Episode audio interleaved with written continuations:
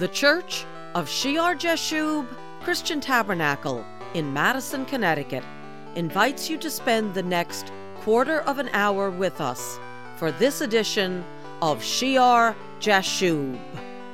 This is Patty Scalzo, and today we will be continuing with the next sermon in Pastor Greg Scalzo's series on heavenly authority.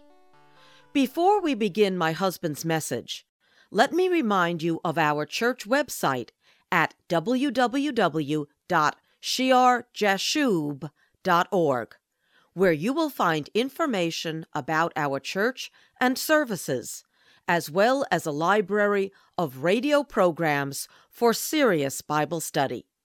Shear Jashub is spelled S H E A R hyphen J A S H U B. Here now is the author of The Nature and Power of Prayer, Pastor Greg Scalzo.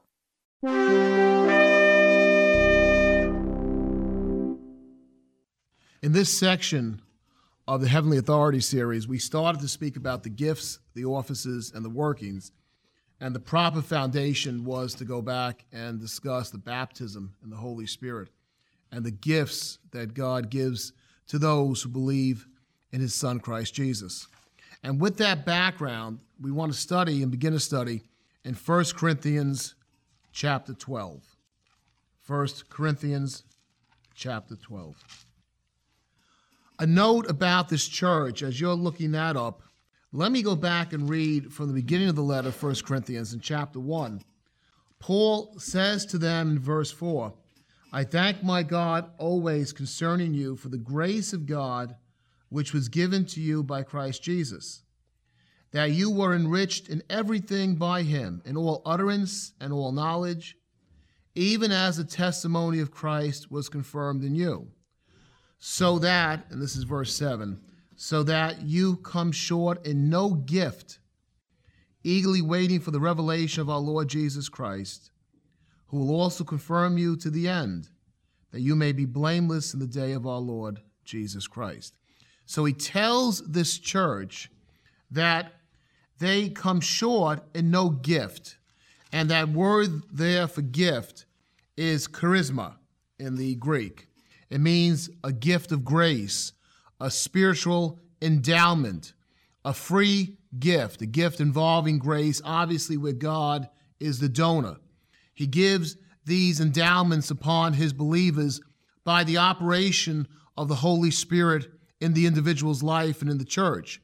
This is a miraculous faculty, a miraculous power, a miraculous ability that God gives charisma, a gift, a gift of grace. And He tells them they have come short in no gift.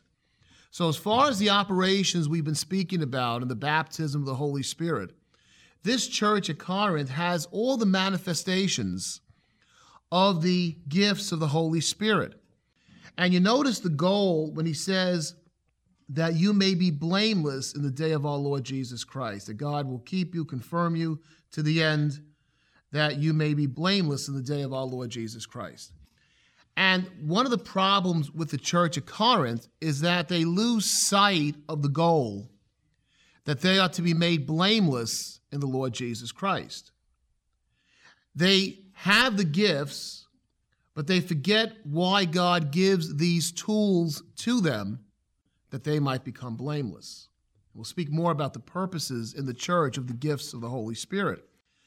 And Paul commends them because God has given them these spiritual gifts, and they have been open to receive these gifts. And nowhere in the epistle does Paul try to eliminate these gifts.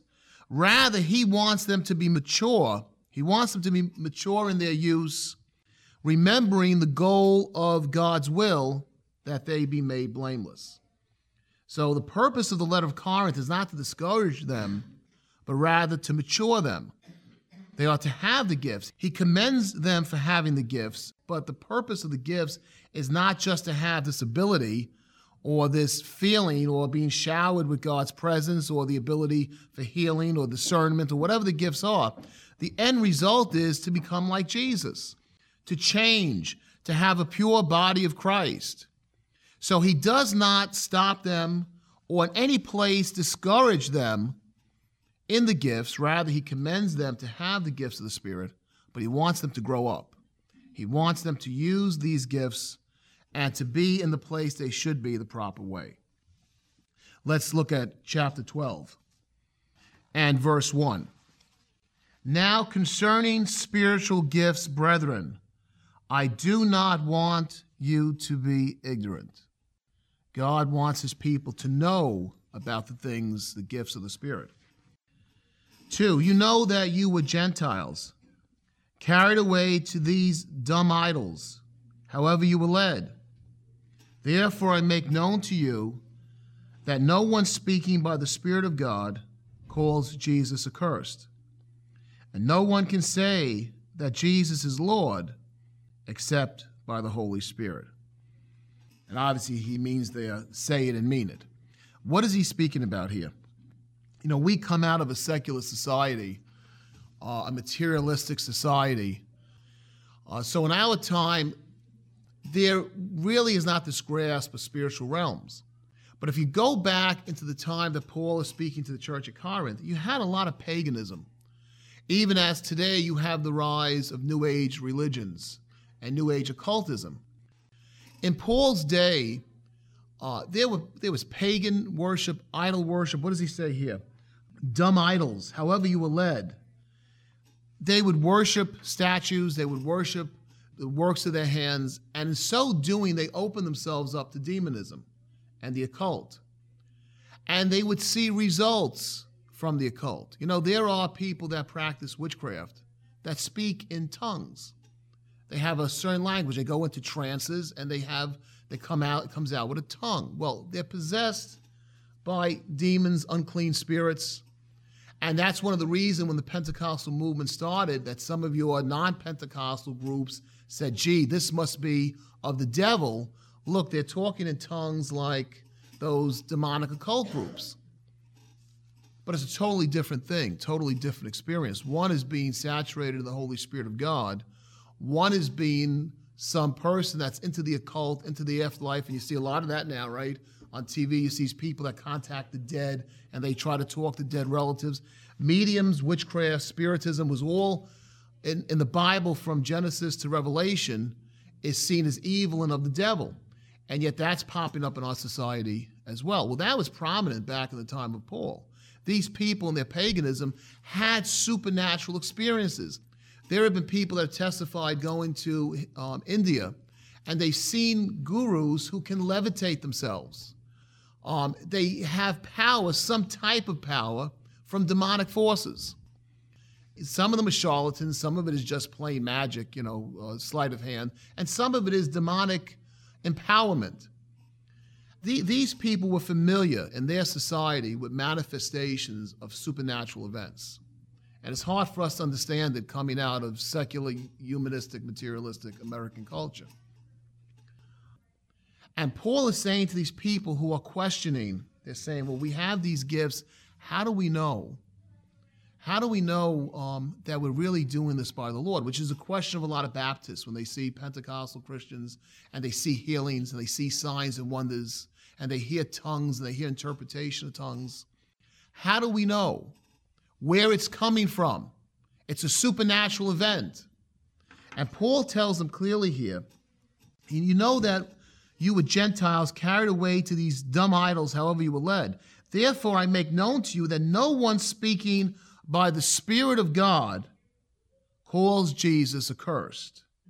And no one can say that Jesus is Lord except by the Holy Spirit. And there's the answer. Now, he's saying, says it and means it. By implication, in other words, this is not just saying Lord, Lord, or put on a show.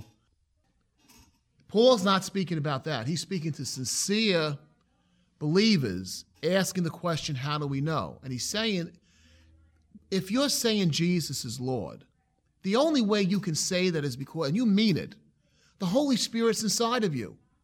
The Holy Spirit has shown you Jesus Christ. You've accepted Jesus Christ. You want him to be your Lord and your Savior. The Holy Spirit inside of you is not going to allow demons to give you gifts. The gifts you are now experiencing, just like when Peter and John said to the lame man, Get up and walk.